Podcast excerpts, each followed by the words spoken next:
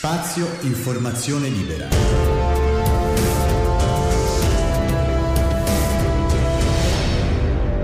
Il podcast. Un caro saluto a tutti, bentornati all'ascolto del podcast di Spazio Informazione Libera per questa nostra puntata speciale, una bella riflessione oggi, eh? E in attesa appunto della nostra nuova programmazione che ricomincerà a settembre eh, cercheremo di cambiare un po' le cose per quanto riguarda il podcast di eh, apportare delle migliorie in qualche modo sia dal punto di vista dei contenuti sia anche dal punto di vista tecnico. Vedremo un po' eh, quale sarà la nostra idea migliore e eh, se appunto sarà possibile realizzarla insomma. Vedremo un po' Oggi parleremo, come ho detto, di informazione, informazione, una, una, diciamo, un te, una riflessione importante che volevo fare con voi in relazione anche a quanto oggi l'informazione ci sta restituendo. Beh, l'uomo ha avuto bisogno di informazione da sempre, aveva, mm, ha avuto bisogno di informazione per sapere cosa c'era al di là del proprio territorio, eh, e poi questa cosa si è ancora di più consolidata durante le grandi guerre che l'uomo appunto ha, ha, fatto nel corso della storia dove in quel caso aveva bisogno di informazione per sapere eh, tutto no? cosa stava accadendo anche nel controllo dei propri territori anche quindi per questioni interne bene poi chiaramente eh, sono nati poi in seguito con la stampa i giornali, la gente apprendeva dai giornali e si faceva un'idea. I giornali erano molto importanti, eh, lo sono stati quando sono appunto quando erano organi di partito, lo sono stati quando erano organi eh, del potere centrale ed hanno anche subito quando il potere centrale li ha, li ha sottratti ai partiti oppure li ha appunto ammutoliti, quindi la censura. Quindi la stampa nelle mani del potere, nelle mani diciamo di un potere anche autoritario come, come nel 1900 è successo no? con la dittatura, ma anche nel passato in altre circostanze, in altri paesi del mondo. Quindi cioè il potere eh, tramite la stampa, questo, questo unico modo di fare informazione al tempo, a distanza, che andava oltre il banditore, insomma, era molto importante perché la gente eh, pian piano ha iniziato ad alfabetizzarsi in qualche modo gli analfabeti erano sempre meno e anche eh, determinate cla- le, le classi insomma avevano la possibilità di essere informate. Informate da chi? Beh, da, da giornalisti, no? Poi c'è la cronaca, però c'era anche eh, la pagina politica. Molti giornali hanno occupato tantissime pagine di politica e quindi era molto facile eh, avere una, una, sorta di divisione degli, eh, dei target, no? Quindi giornali per quella classe, giornali per l'altra classe, giornali poi successivamente per quello, per quell'altro partito e giornali esclusivamente di potere. Poi sempre eh, nel secolo scorso è nata la radio. La radio è stata sempre un organo, anche quello di informazione, ma diventa più che altro organo di intrattenimento. Con queste due funzioni si riusciva a far divertire a far, e far, diciamo, uh, ed informare la gente. Divertimento e informazione un divertimento che poteva essere anche quello artisticamente espressione del, del potere o di determinate correnti politiche. Molti artisti hanno anche interpretato volutamente, quindi sotto mandato del potere, opere che potevano essere influenti dal punto di vista della propaganda. Quindi partiti e organi di potere Poi è arrivata la televisione, sempre nel secolo scorso, negli anni 50 sono stati, fine degli anni 50 e anni 60 sono stati il periodo anche della televisione, cioè quindi intrattenimento e informazione dove la gente poteva vedere con i propri occhi e poteva apprezzare dal punto di vista eh, dell'intrattenimento sempre con i propri occhi. Ecco che eh, questo, questo strumento si affianca alla radio, alla, e alla radio e alla stampa e poi diventa prevalente. Questa sua prevalenza è andata avanti sino al, al 2000. Eh? Perché eh, già a fine degli anni 90, nel 1990, eh, iniziava ad affacciarsi internet nelle case. Qualcuno aveva internet, qualcuno oh, no, qualcuno iniziava ad avere qualcosa di... Mm, magari andava in un punto internet, insomma iniziava a, a, ad entrare nelle, nelle famiglie. Con una possibilità in più, attenzione, cioè non era un'evoluzione della televisione, non lo è, non lo è mai stato, non era neanche un'evoluzione della radio e neanche un'evoluzione del giornale, forse del giornale forse, perché magari le prime pagine internet erano esclusivamente testuali, poteva essere un po' l'evoluzione del giornale, con una marcia in più. Internet è stata una conquista e non un'evoluzione. Una conquista parlo di conquista perché la tecnologia non è, non è poi di base proprietaria, insomma. Quindi internet come diciamo eh, protocollo universale è una conquista a questo punto.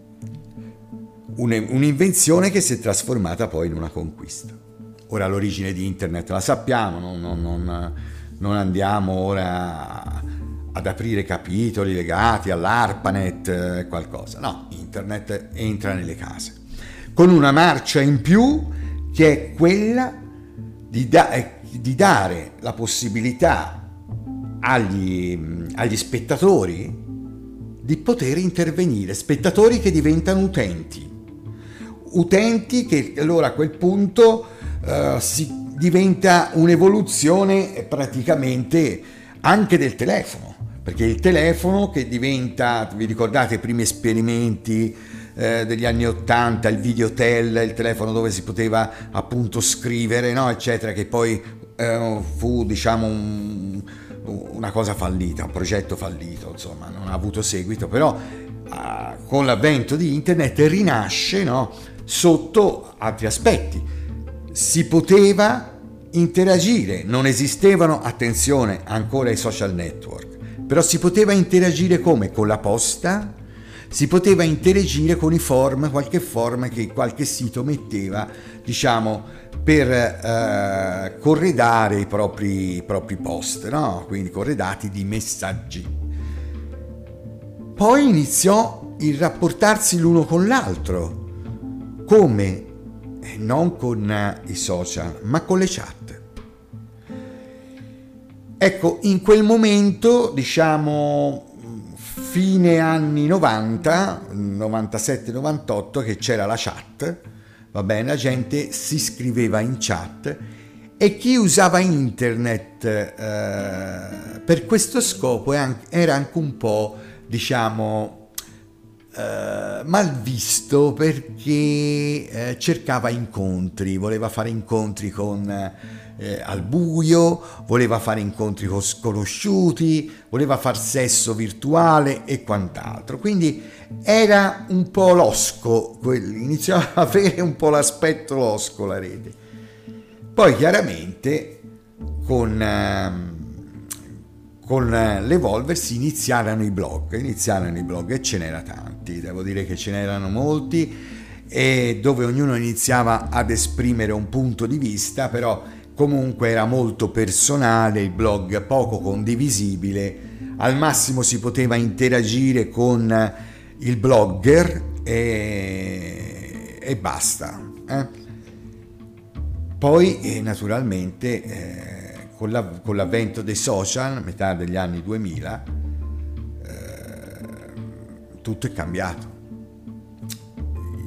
Anche lì i social nascono per fare incontri, non so se vi ricordate la storia di Zuckerberg quando, chi ha visto il film, no? può anche eh, da, eh, concordare, cioè a un certo punto dice manca un qualcosa di importante eh, per poter far esplodere no, questo. E si rende conto che mh, mm, praticamente eh, c'era il desiderio fra gli studenti di eh, conoscere la situazione sentimentale. No? Nasce appunto fra gli studenti eh, negli Stati Uniti, per opera di Mark Zuckerberg, il social, inizia a decollare proprio quando uh, Zuckerberg decide di inserire fra le caratteristiche del profilo di ognuno la situazione sentimentale. Quindi anche, anche Facebook nasce no? con la voglia di, di, di conoscere l'anima gemella in qualche modo o avere eventuali altre relazioni. Eh, poi piano piano inizia ad essere quello che è oggi. Allora, perché questa, questa cronostoria? Questa cronostoria per sottolineare la diversità cioè, mentre prima l'informazione era unilaterale, quindi passava dalla volontà del potere o dell'organo di partito o della singola tostata giornalistica se il giornale in qualche modo era indipendente, ma comunque era sempre eh, mosso da altre correnti, perché eh, ricordiamoci bene che un giornale ha bisogno di essere stampato, quindi è un investimento, cioè, c'è, c'è, c'è un investimento sulla divulgazione, sulla sulla uh, distribuzione. Perché, perché? Perché sì, perché la carta costa, perché le, le cose costano, ma poi alla fine questa è una spesa per, per, per tutti, per, per tempo. Insomma. E per finanziare tutto questo correva una motivazione, c'era una motivazione politica, era l'organo del partito, bene, allora il partito, sapete bene, tutti i partiti hanno avuto sempre degli introiti in qualche modo, no? E potevano finanziare il giornale, con le vendite del giornale stesso, però eh, resta di fatto che il giornale veniva venduto, una cosa quindi eh, ci aveva l'introito di questo, è un investimento. E per muovere tutto questo c'era un'attività di impresa, per forza doveva esserci l'attività di impresa che rispondeva alle logiche di un'attività di impresa che aveva all'interno dei professionisti e se non era una, un'attività di impresa era comunque un collettivo di persone che si adoperavano nella stampa del giornale questo per quanto riguarda i giornali partito oppure di, dei vari movimenti che ci sono stati, ma soprattutto i giornali che eh, erano clandestini, quando, quando, per ovvie ragioni sono dovuti eh, scendere in clandestinità. E eh, sì, poteva essere no, il rischio comunque, no? perché il giornale a distribuzione eh, poi dopo eh, in clandestinità avveniva diciamo con delle metodiche altrettanto clandestine quindi poteva essere chiuso dove è successo tutto che eh, internet ha rivoluzionato tutto questo. Cioè innanzitutto non, l'abbattimento delle spese di distribuzione della notizia dell'evento del video del, del file audio. Pensate un po' a come era impensabile solo negli anni Ottanta, no? eh, realizzare un video e, e, fare, che so, uh, 100 copie per una persona, diciamo, uh, comune che va a lavoro, che faccio 100 copie del mio video. Ragazzi, eh, innanzitutto bisognava avere due videoregistratori, poi bisognava comprare cassette, poi bisognava avere tempo e modo per andare a distribuirli. Ecco, quindi era impensabile non arrivare oltre la copia delle nostre, una, due, tre copie massimo per gli appassionati del settore video degli anni Ottanta, del settore... Ecco, quindi internet ha rivoluzionato anche questo, possibilità di poter trasmettere l'immagine a costo zero dal nostro telefonino direttamente nelle case di tutto il mondo, potenzialmente, di tutto il mondo, potenzialmente. Allora, così uh, abbiamo uh, adesso un'informazione, abbiamo dato il patentino, diciamo, a tutti per fare i giornalisti, per essere, diciamo, un elemento che parla. Allora, cosa avviene? Se quell'elemento che parla viene seguito, a prescindere o meno che parli a Vanvera, no? E quindi a prescindere o meno che un'informazione sia vera o falsa, fake o no, il suo successo dipende esclusivamente da quante persone uh, lo seguono, da quante persone mettano il mi piace, da quante persone uh, condividono quello che lui scrive. Quindi sfugge alla logica deontologica di, del fare informazione tutto questo. Cioè un giornalista a diversità di un blogger eh, sconosciuto o di un diciamo semplicissimo profilo eh, di questo mondo che scrive su Facebook ha diciamo delle, delle, delle differenze sostanziali che per fare il giornalista occorre fare un esame almeno in Italia. Occorre avere, diciamo, una supervisione da parte di un direttore responsabile. Questo anche nel caso, eh, per esempio, non so se in tutti i posti esiste l'ordine del giornalista, però comunque sia eh, c'è anche un ordine dove, dove, i giornalisti devono appunto essere iscritti per poter avere la tutela della professione. Quindi c'è una persona che parla, che risponde, che deve avere delle fonti e che comunque sia c'è tutto un procedimento per la eh, diciamo archiviazione delle fonti e quant'altro, ma lì bisogna, si entra nello specifico del giornalismo, io rischierei di dare informazioni sbagliate sotto, questo aspetto. Quindi c'è, lasciamo che sia il giornalista a dover andare nei particolari, però, però di fatto è una persona che scrive, un autorevole una persona autorevole che scrive, no? Che poi faccia il servizio uh, di una politica o dell'altra, e questa è democrazia e di conseguenza il proprio direttore eh, responsabile è colui che orienta un po' il pensiero del giornale che comunque sia eh, modera quelli che sono diciamo i contenuti del giornale di cui è direttore. Ecco, questo è l'aspetto eh, della diversità. Quindi eh, il, eh, il, giornale è eh, una fonte, si chiama fonte autorevole proprio per questo. Poi si è nelle mani di un sistema corrotto, autoritario, diciamo chissà che, è chiaro che anche quello diventa uno strumento. C'è l'informazione del mondo. Allora, non dico che sia sbagliato tutto questo. Non dico che poi l'informazione che gira su internet, che, che è diciamo amplificata o meno rispetto ai mi piace o non mi piace che ha sia sbagliato. Però può essere falsa. Può essere falsa. Cioè se l'interesse di chi divulga è quello di, ehm, di diffondere falsità, capito? Dipende anche un po' questo, questo divulgatore che calibro ha nella scrittura, nel proporre fonti altrettanto false, di diventare credibile anche se non lo è. È questo che ha rovinato l'informazione, la possibilità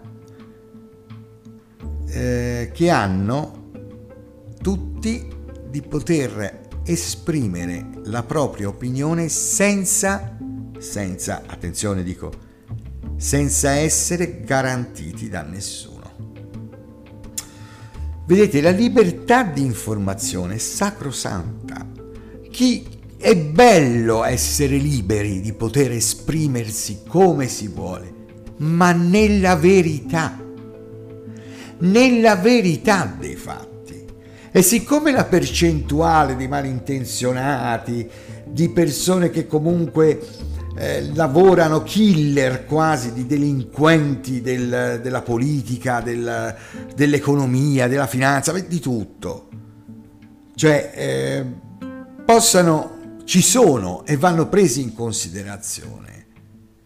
E l'algoritmo generale del mondo social è quello che più io clicco sotto il mi piace, più io condivido e più questo articolo post qual è diventa visibile, ecco, è lì l'errore. Cioè è lì che bisogna intervenire, è lì che bisogna in un certo senso dare non so fra virgolette un'autorizzazione, ma per fare arrivare un post a livelli in cui può essere visibile da milioni di persone, bisogna avere la certezza che quel post sia uh, una verità. Quindi si dovrebbe mettere l'obbligo della citazione delle fonti per post che arrivano a quei livelli, perché altrimenti si rischia di uh, arrivare a situazioni tipo quella che sta accadendo con... Eh, con i vaccini, con i Green Pass eh, a seguito di questa pandemia, a situazioni in cui gente crede che nel vaccino ci siano i microchip. Perché oppure viene diffusa informazione sbagliata sull'utilità eh, di certe cose invece che altre, specie quando si parla di farmaci l'aver tolto diciamo la parola di bocca alla scienza, cioè strappato la scienza e fatta a mille pezzi a causa di queste notizie false che girano su internet, ben articolate anche, dove gruppi di, di discussione immensi sostengano realtà uh, che poi si dimostrano false. Cioè, Potrebbe anche essere che certe realtà poi si dimostrino vere, non lo so, però una garanzia ufficiale, nel senso che quell'informazione ha una fonte, che poi possa essere anche contraddittoria rispetto a quello che è il pensiero generale, e però deve essere una fonte. Ci vuole comunque una comunità di persone che sostenga, che provi, che metta, ehm, diciamo, che abbia diciamo delle, dei ruoli all'interno dei social che siano non tanto di controllo, ma di supporto alla verità. E, mh, mm, vedete, cioè è difficile arrivare, dice, ma qual è la verità? Ma semplicemente potrebbe essere quella della eh, prova, cioè quando uno va a fare un processo penale o civile, no? deve portare delle prove, no? E allora, eh, il post che ha più prove, che ha più, diciamo, per dire, si potrebbe fare un, un'ipotesi di, di, di, Il post che ha più prove, più, eh, più fonti che si reputano attendibili, l'algoritmo generale dovrebbe farlo salire. A scapito di che? Di post che non hanno questo tipo di caratteristiche hai voglia di dire mi piace o non mi piace, tu metterai il tuo mi piace, però chiaramente lo metterai su un post che non ha nessun valore, o meglio ancora puoi far crescere o puoi far salire il post perché magari la notizia ha una fake, però ha dei contenuti ironici o ha dei contenuti buffi in cui ci si può ridere, ecco magari può essere in, in pole position però avere diciamo un semaforo accanto che indica che tipo di post è. So che ne parlavano di una riforma, riforma tecnica, insomma chiamare una riforma mi fa un po' paura, di, una, di un'idea del genere, vai, chiamiamola così, per quanto riguarda l'attentibilità dei post. Avevo sentito dei colleghi podcaster che ne parlavano, che dove magari ecco, si ha la possibilità accanto al posto di vedere quanto sia più o meno attendibile, però ancora io devo capire o forse c'è già, ma non lo so, ma non credo proprio. Questa potrebbe essere comunque la strada da seguire. Altrimenti si rischia di essere un popolo anzi la, l'umanità rischia di diventare talmente confusa e far risolvere il tutto in una grande isteria di massa come sta succedendo. E si comincia a vedere dei bei sintomi. Cioè persone che tirano fuori di tutto, concetti astrusi, gente che non sa scrivere, persone che non hanno la minima idea di cosa sia un principio scientifico, dove sentano santoni, dove leggano uh, bugiardini, dove, dove, fanno il paragone tra il vaccino e, e, e, il, e, il, veleno, dove si mettono le stelle di Davide e rievocano memorie storiche.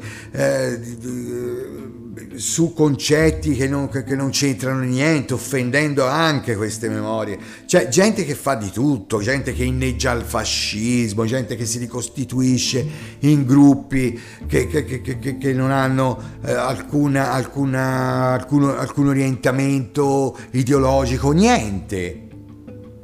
E questo polpettone non porta a niente, distrugge la cultura, distrugge la storia perché quando la storia non ha più fonti, poi dopo noi avremo un passato che è una scia, diciamo, di uh, così eh, disomogenea, che poi gli storici nel futuro faranno fatica a mettere insieme, faranno più fatica di quanto fanno ora i medievisti, gli storici della, della, della, del passato, a mettere su cose che sono successe sei, eh, 600-700 anni fa. Perché almeno eh, nel passato esistevano delle fonti, ne trovavi una, dovevi fare riferimento a quella, ma poi quando ci troveremo nel futuro a dover fare i conti con la storia, a cosa facciamo riferimento, ammesso in queste circostanze ci sia ancora in futuro? E non lo so, sinceramente è una riflessione che va fatta, la mia riflessione è proprio questa cioè ritornare a dare alla gente delle verità autorevoli in un contesto di, inf- di informazione e, e, e, di informazione che sia, che sia proprio diciamo non dico censurata è bruttissimo ma filtrata e moderata sì. Cioè um, poi chi saranno i moderatori, forse squadre delle squadracce del regime, questo non si potrà mai sapere, però nel senso dovremmo avere dei referenti. Se capito ci sono delle, dei gruppi che sfociano al nazismo, non è che possiamo andare a prendere la singola persona, prendiamo come diciamo responsabile, tra virgolette, chiamiamolo così, il moderatore di quel gruppo. Diamo la possibilità al moderatore di quel gruppo di seguire dei principi che sono principi etici cioè se invece di lasciare i gruppi a se stessi si desse l'opportunità comunque a tutti di intervenire nel thread eh, mondiale no? del, del, della discussione, però chiaramente attraverso dei moderatori. I moderatori ci vogliono e quelli che a monte eh, del, del, di Facebook eh, dicono no ma si devono solo censurare, no allora, il moderatore non deve censurare niente. Forse non ci siamo capiti. Il moderatore deve verificare, uno, che il post non sia offensivo. Due, che sia attendibile. Tre, se è opinione personale. Naturalmente non esercitare la censura. Non si uh, censura il reato di, di opinione, ma si filtra, diciamo, l'informazione scientifica. Cavolo. E mi sembra anche giusto.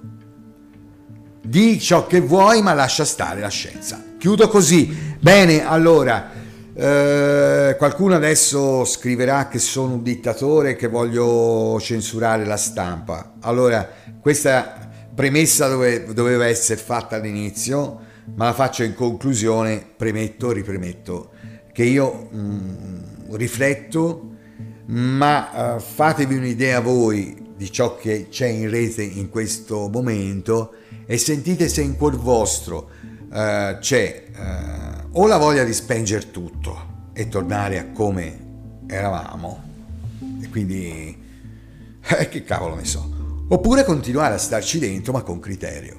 Perché... Cioè... Uno può anche eh, decidere, no? Di esporre la propria opinione come vuole senza alcunissima censura.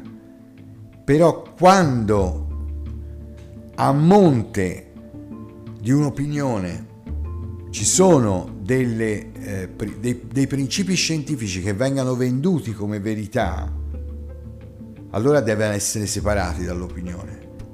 Magari sarebbe carino creare un post con due campi, la verità, la mia opinione. Ciao a tutti e grazie dell'ascolto, ci eh, ritroveremo chissà se un, per una prossima puntata speciale oppure direttamente a settembre.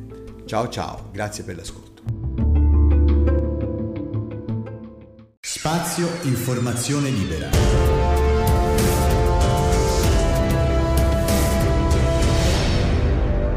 Il podcast